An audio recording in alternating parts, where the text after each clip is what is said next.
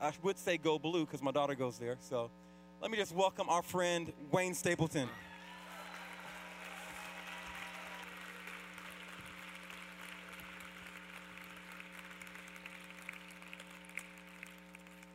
Hi, I'm Wayne Stapleton. Thank you for your wonderful greeting. Man, I'm like, how do I feel? Gosh. Hi, Grace. This is the place about sixteen or seventeen years ago. I was working in a financial job somewhere, and I had a call in my life, and I didn't know what to do. And so this is the place where I joined a small group, connected with people, and they launched me into seminary. And this is the place that hired me back. And for four years, I poured as much as I could into Grace, into the kingdom. And it's hard to believe, but it's almost to the day four years since I left. And we've been at Renewal for four years,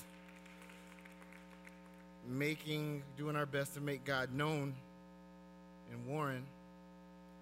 But as you know, and as, as I do, it's not about the building, right?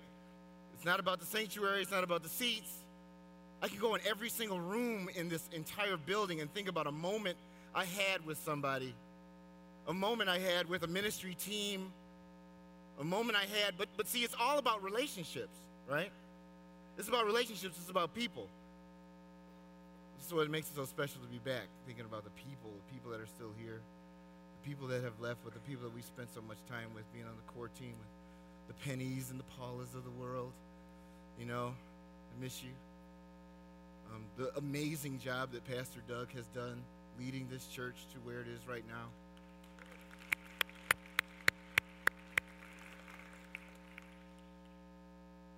You know, the thing about relationships are that, as you well know, they're, they're give and take. They're not just one direction.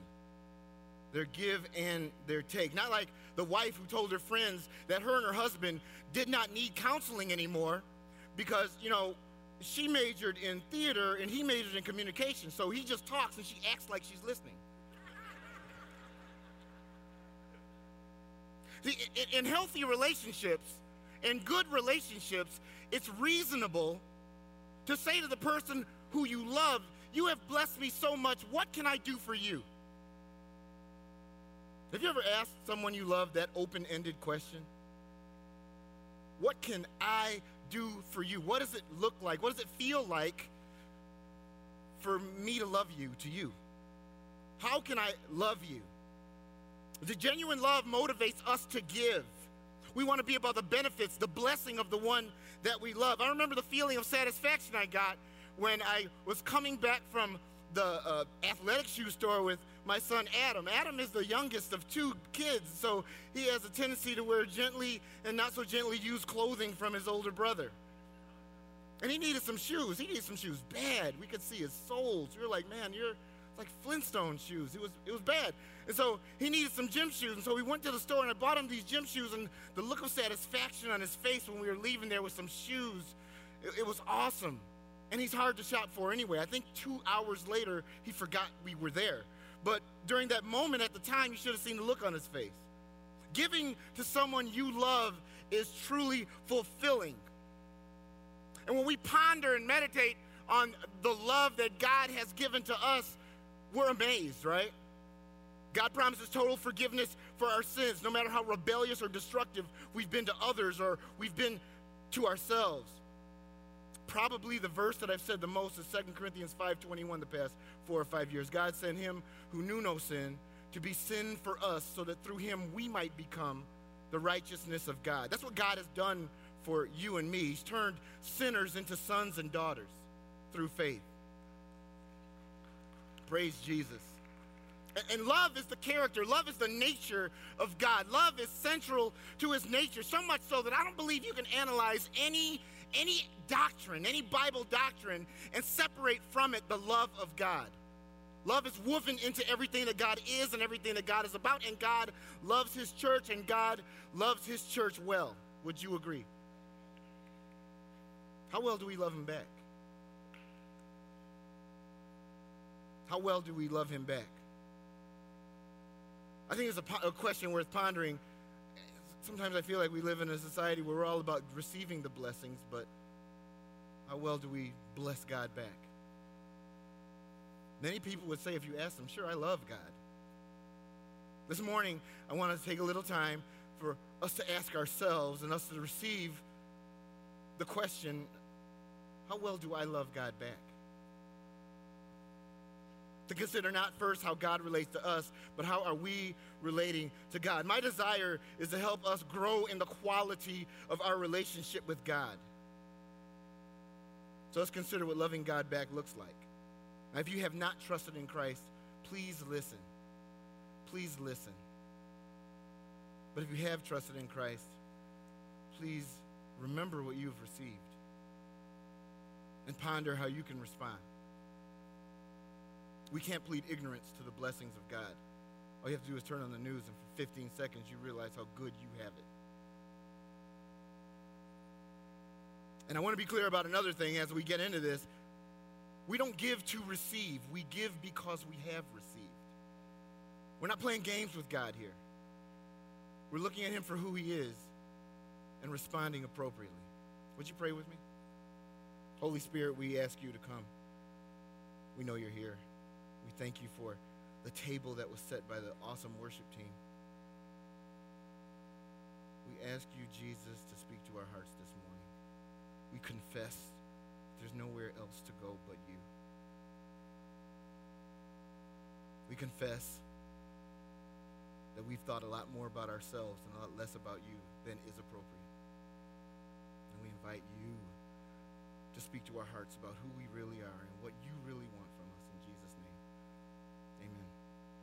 So last fall, I was preaching. I started the ministry, the, sermon, the ministry year at Renewal, preaching on our five elements of renewal. They're like your six essentials.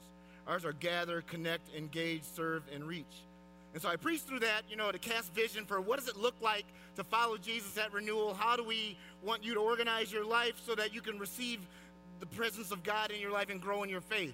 And so then I wanted to get into, after that sermon series, into like preaching through a book of the Bible, because I enjoy preaching through a book of the Bible, walking through the text. But God was like, you know, you need to work on your love level at Renewal. Uh, do people love the way they should be loving? And so I was like, okay, that's what you're supposed to say to God. Okay, sure. So I preached on how the fact, the fact that God is love. I preached a message on how we to love one another. I preached a message on loving people far from God. I even preached a message specifically on what love looks like across the chasm of race and culture. And this message I preached, I'm preaching this morning, I preached there as well. I felt like God wanted us to hear this today, so I'm listening as well as you are. Let's see what he says. Last, um, I'm sorry, uh, Scottish writer Henry Drummond uh, is quoted as saying, "You'll find as you look back upon your life that the moments when you've truly lived are the moments when you have done things in the spirit of love." Today I want to look at two uh, attitudes that reflect our love of God. And I want to ask you how you're doing with these. And then I'm going to ask you to ponder and spend some time silently at the end of this message, considering where you are with relationship to these. Two attitudes that reflect our love for God. And the first is obedience. Obedience is God's love language. Obedience is the way God says he wants us to show our love for him. Jesus said in John fourteen fifteen, "If you love me, you will keep my commandments." Oswald Chambers, a fairly godly guy, was noted as saying, "The best measure of a spiritual life is not its ecstasies, but its obedience." So what's up with this? Are you saying, well, you know, why is God all about obeying him? Why is he so self-centered? Because God can say, "If you love me, you'll obey my commands," but wives, don't say that to your husbands, please. Or husbands, don't say that to your wives. "If you love me, you'll obey me." What we have to remember, and it's not a popular point, but it's a point that I think we need to be reminded of, you and I are creatures. We're created. God existed long before we did, and when we showed up on the scene, everything was up and running. Is that fair? I mean, when you were born, there was there were people standing around saying, oh, you're finally here. Now we can go. And our maker is the truth. Our maker is the author of reality. God existed before everything else. He's infinite backwards and he's infinite forward. And we're here because of his provision, his creation, his will, his decision. And so when one like that says, obey me, it's merely conformity with the truth, with the purpose of our being created in the first place. Obedience to God is doing what we were made to do, being who we were made to be in the first place. One time I was in my kitchen and I was explaining this to somebody, and we were talking about, uh, you know, how we need to obey God because he is our maker. And she said she was talking with someone who said, why is God so self-centered? And so I had a, a fairly large um, salt and pepper, a pepper mill, because my wife got that for my for me for a gift because I love pepper. And so I had this big wooden pepper mill, and I, and I asked her, I said, so suppose you invented this. Suppose this was your idea, your creation, this pepper mill. And suppose you saw somebody hammering a nail into a wall with it. What would you tell them to do? And she said, I tell them, stop. And then I asked, why would you tell them to stop? And she said, because that's not what it was made for. And then I said, exactly. We've been made by a supreme being who had a reason for making us. We were made for something specific, unique. I ask people sometimes, how did you choose your parents? That was an interesting choice. How did you choose your ethnicity? How did you decide you were going to be born there? We're so full of ourselves sometimes, we forget that we came onto the scene according to the will and decision of a greater one than us. And we want it to be all about us, but it's not. All these things were given to us. You were God's idea. Obedience, doing what God says, is merely doing what you were made to do.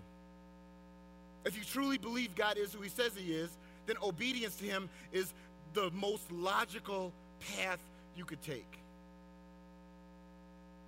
See, I think we have to get over this idea that obeying God restricts us from something and realize that obeying God actually frees us for more. So how is obedience love, though? How can one say that? Well, to love God is to believe him, to trust him, to believe what he said, believe in his character, believing his will is best, seeing him as he truly is and responding appropriately, wanting what he wants. When you love someone, you want what they want, provided obviously it's best for them. Normally we think of relationships as among equals. And sometimes when we misrepresent our relationship with God, we think of it as God and us. There's him and then there's us. I could do what he says. I don't have to do what he says. But wanting what God wants puts him in the proper perspective. You're saying, Lord, I desire to come into conformity with your will because I love and trust you and believe that your will is best. Your word is true because I believe you are who you said you are. Psalm ninety-two fifteen tells us about the moral perfection of God, to declare that the Lord is upright. He is my rock and there is no unrighteousness in him. No unrighteousness, no wrong, only perfection. Francis Chan has said that he loves those opportunities when he's tempted to choose obedience and not sin, because through that he's showing God how much he loves him better than the sin that he's not choosing. So you think that way?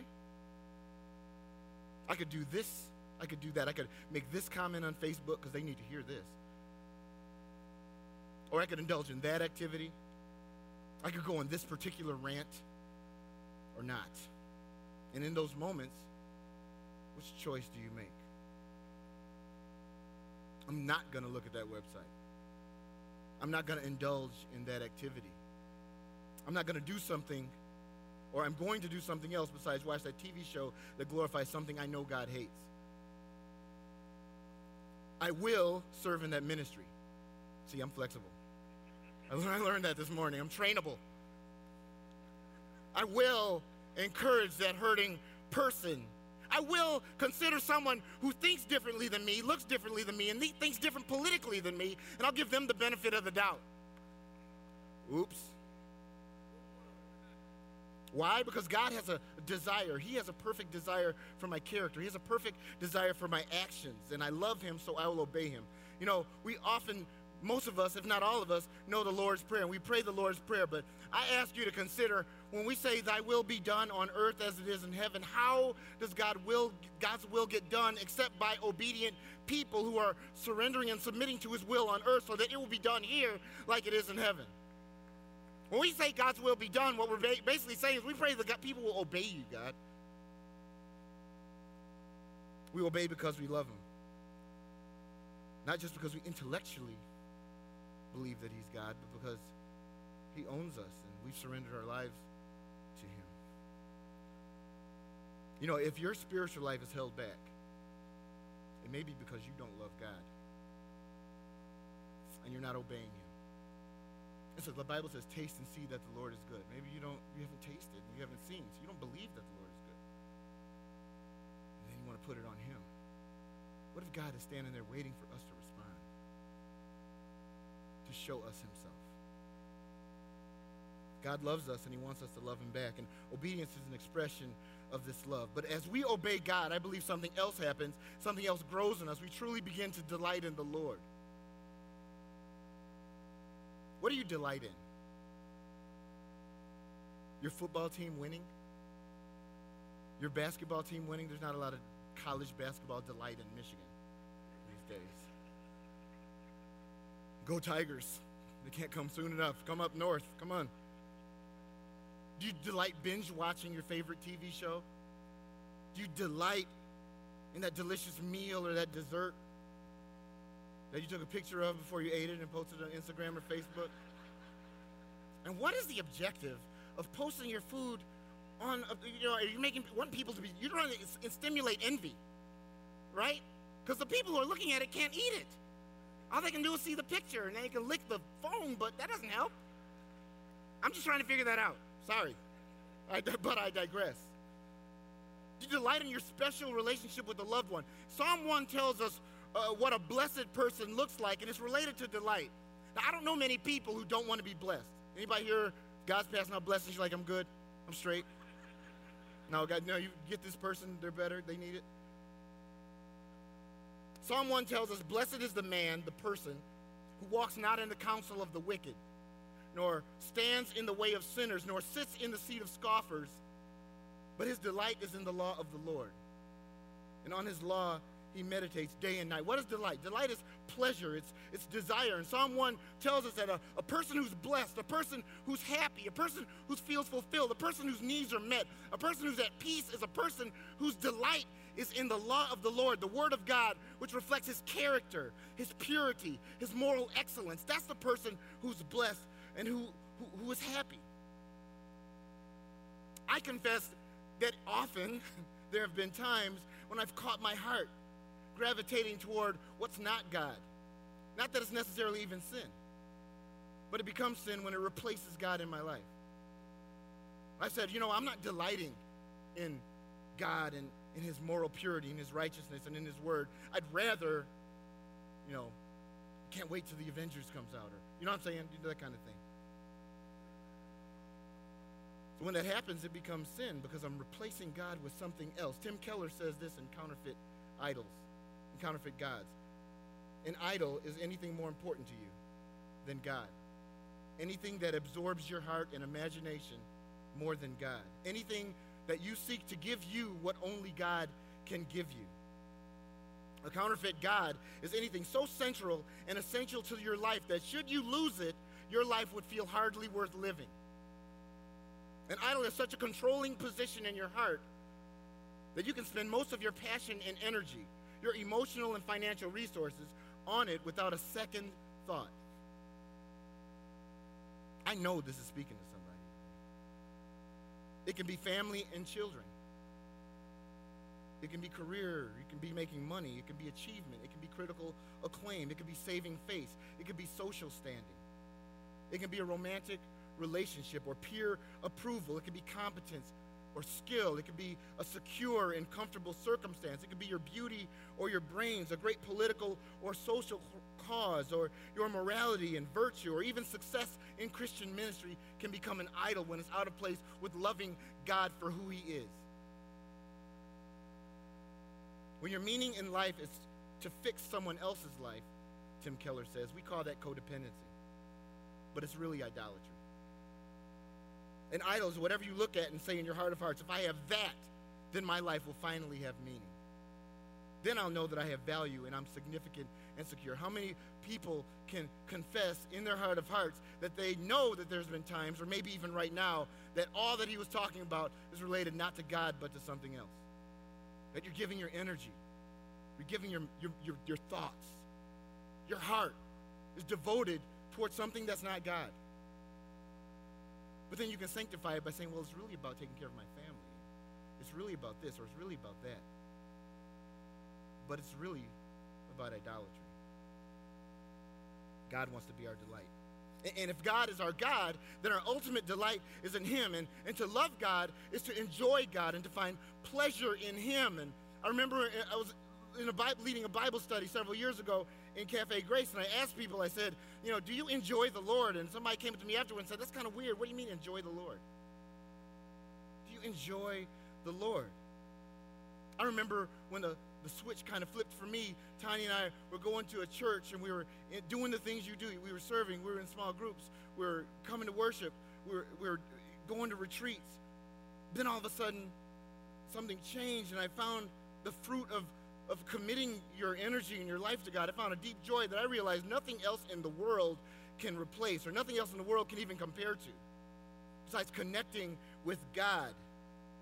His, his peace and his character is spotless, and intimacy with him is the most important thing we could ever have in our lives. And I don't know if we always believe that, but I'm willing to give my life for that truth. And I wanted more of him. I wanted more of being with his people. I wanted more of his word. I wanted more of worship with him. And so I'd make a fool of myself in the car with loud worship music, singing off key. Oh, that's the only way I know how to sing, Jay. Do you love God? Do you delight in him for who he is? Do you find pleasure in the things of God? Rejoicing in the Lord is not just a feeling, it's a command. Philippians four four says, rejoice in the Lord always. Again, I say rejoice. If you, you didn't hear it the first time, again, I say rejoice. Delighting in him will line your heart up with God's purposes. Psalm thirty-seven four says, delight yourself in the Lord, and he will give you the desires of your heart. You know, when Jesus said, love the Lord your God with all your heart and soul and mind and strength, he was talking about obedience, and he was talking about delight. He was talking about what does it look like to be someone who follows Jesus. He's captivated. You're captivated by the person and work and presence and character of God himself. Now you might be saying, you know, look, Wayne, I'm not there. I'm glad you're not coming back next week, because this is ridiculous. But, but, see, I can say stuff that make you angry because, you know, you could kick me out and I'd be like, okay, I don't work here anyway. You can be where you are. Where you are is wherever you are. But own it and commit yourself to going somewhere where you know God wants you to be. That's the point. One of the best ways for us to grow is to ask ourselves the right questions. If we ask ourselves the wrong questions, we can end up in the wrong place, liable to reinforce blind spots in our lives. For instance, your measure of your love for God might just be that you show up on Sunday mornings. That doesn't lead you to the right place unless you're receiving something from Sunday mornings that continues to lead you somewhere deeper and somewhere closer and somewhere more committed. And you're not getting out of Sunday mornings what you're supposed to. Your measure might be, look at all these Bible studies I've been to. I've kind of hammered my church recently about when we read the Bible, we don't read stories about people sitting around reading the Bible. In the Bible. We need to know the Bible, but they're doing stuff for Jesus in the Bible. Do you get that? You hear what you're saying? You know, we have a car, and our mechanic said that it has an oil leak. And so it's a slight oil leak. So much so that he says, you know, check the oil every thousand miles, because it costs, it's going to cost a lot of money to get it fixed. So every once in a while, I have to check the oil in our car. If the oil runs out of our car, our car is rendered useless. Our car is in trouble. Our car, our engine is jacked up. What if we saw our personal love for God, our love level for God, like oil in our car? Periodically, we should check it. If our love level gets low, it will run our relationship with God off course. It'll be jacked up. Useless. I su- suspect, though, sometimes that one of the toughest things about the Christian faith is to ask ourselves hard, tough questions and to answer them honestly. That's why God has brought people into our lives, too, by the way. People are like, only God can judge me. You're basically saying, you know, giving the, the Heisman to anybody who wants to speak into your life about what God wants to do. But for the last few minutes of this message, I'd like us, each and every one of us, to consider, what's our love level for God like? Take some time and ask yourself these questions. Four questions related to our love level for God.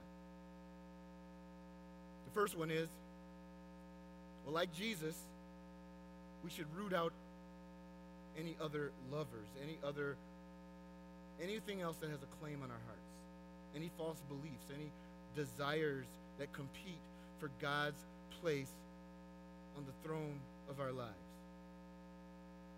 God should be our first love. We should willfully determine to love the Father and obey His word above all else. So I'm asking you to consider to yourself right now, do I sincerely love the Lord with all my heart?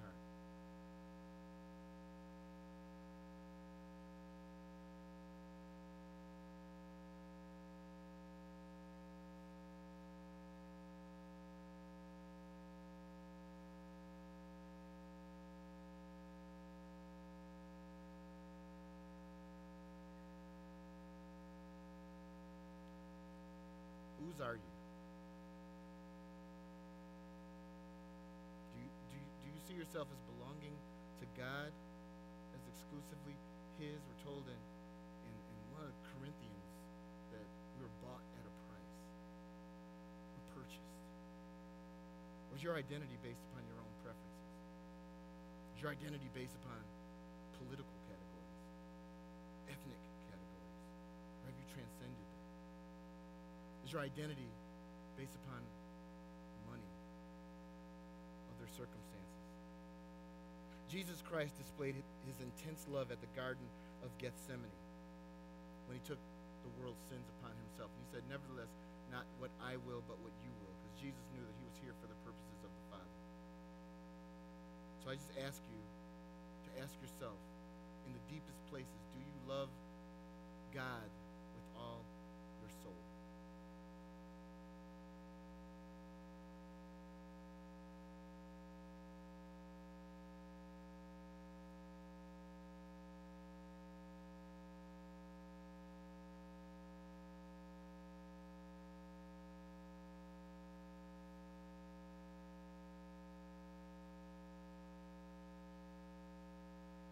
Third question, do you love God with all your mind? Do you want to win spiritually? Are you winning spiritually? What you allow to consume your thoughts makes the difference about whether or not you win spiritually. Second Corinthians ten tells us we take every thought captive to the obedience of Christ. What has your thought life? What is capturing your attention? Is it the Lord? Do you love Him with all your mind?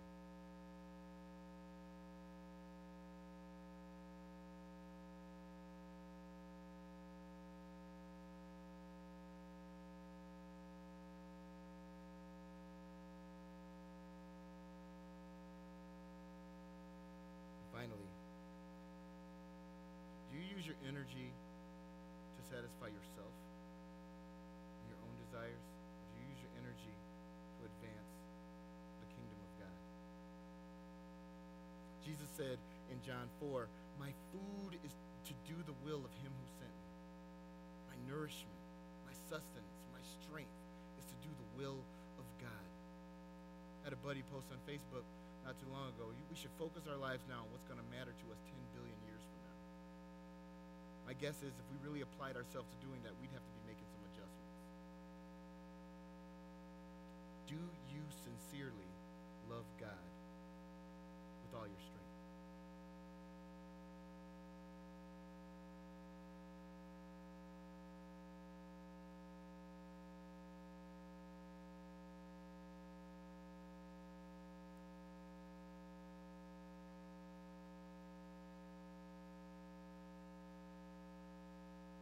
To love God is to obey him.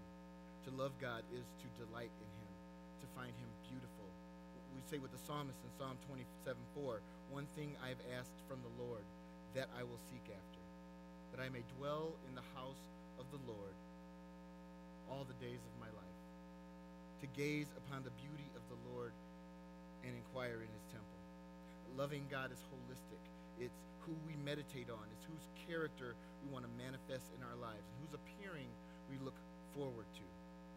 An oft-repeated quote is by the theologian Augustine, who once said, because God has made us for himself, our hearts are restless until they find their rest in him.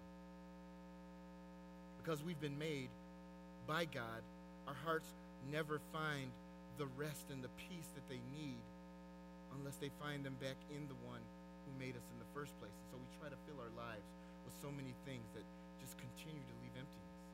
You know it. You've seen it.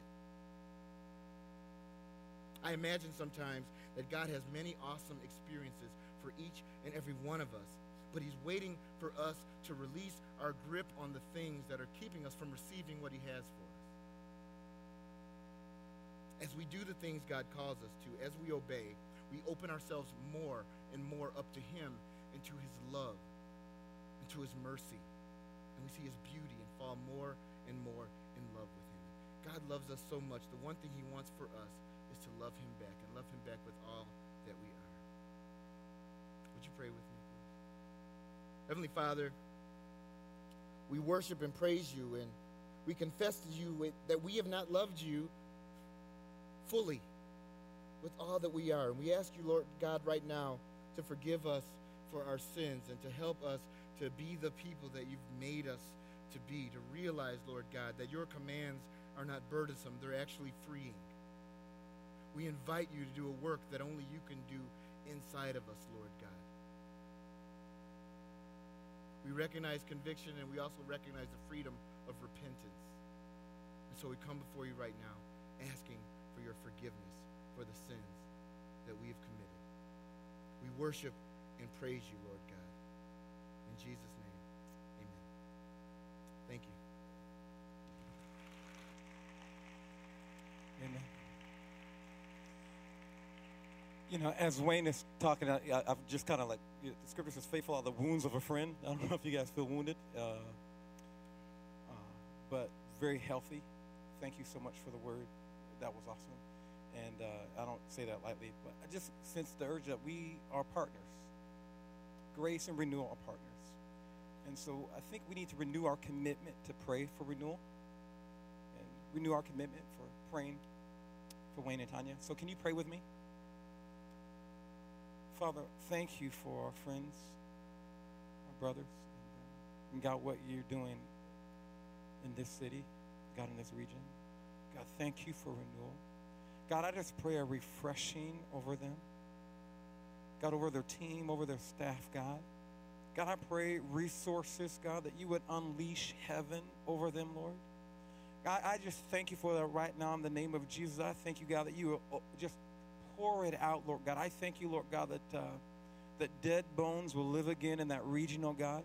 As he speaks your word, oh God, I thank you, Lord God, that life happens at Renewal, Lord God, that their name is their nature, God. I thank you for that right now in the name of Jesus. I thank you for a refreshing for Wayne and Tanya and for the boys, God. I pray, Lord, that your spirit would overshadow them and overwhelm them, oh God. We give you praise for it in Jesus' name. And everybody said, amen, amen. Thank you, Wayne. Listen. Hey, so as you leave out of this place today, Uh, some of you have been wanting to have your own I Will shirt. You're like, it's fashionable. I need one of those. And so the way that you get that is there are connection cards or I Will cards outside. Like you say, you know, maybe you're a singer, a musician, or you're an usher, or you're a greeter. You know, you've got some giftedness. Well, if you go out outside, and there will be two kiosks there, just fill it out. If you already serve and you don't have a T-shirt, you can go to the kiosk right outside the cafe.